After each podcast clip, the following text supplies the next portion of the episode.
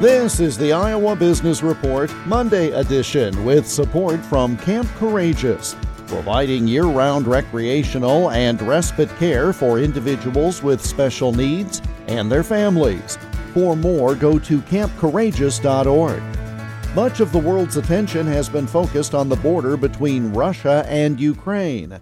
Financial journalist Jordan Goodman explains the economic impact of a possible Russian invasion of the country even a so-called minor incursion, which President Biden said wouldn't be so bad, I think it would still be pretty bad. So then all these sanctions go in on Russia.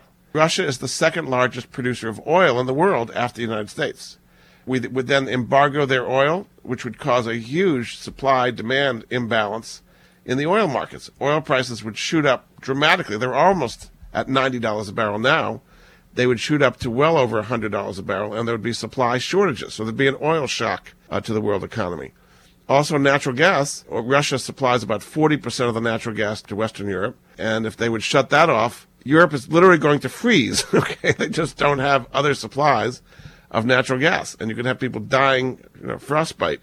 On the other hand, you got to stand up to a bully. And that's what we have here. And he's got huge military forces. Ukraine doesn't have that much. He could roll over them very easily, but it would have enormous implications both politically but economically, I mean, I've tried to talk about the effect on oil and the financial system. It could plunge the world into a recession. Who knows what would happen, but it would not be positive. Financial journalist Jordan Goodman of MoneyAnswers.com. The Iowa Business Report is presented with support from Camp Courageous near Monticello, Iowa, celebrating its golden anniversary with a 1971 VW bus raffle.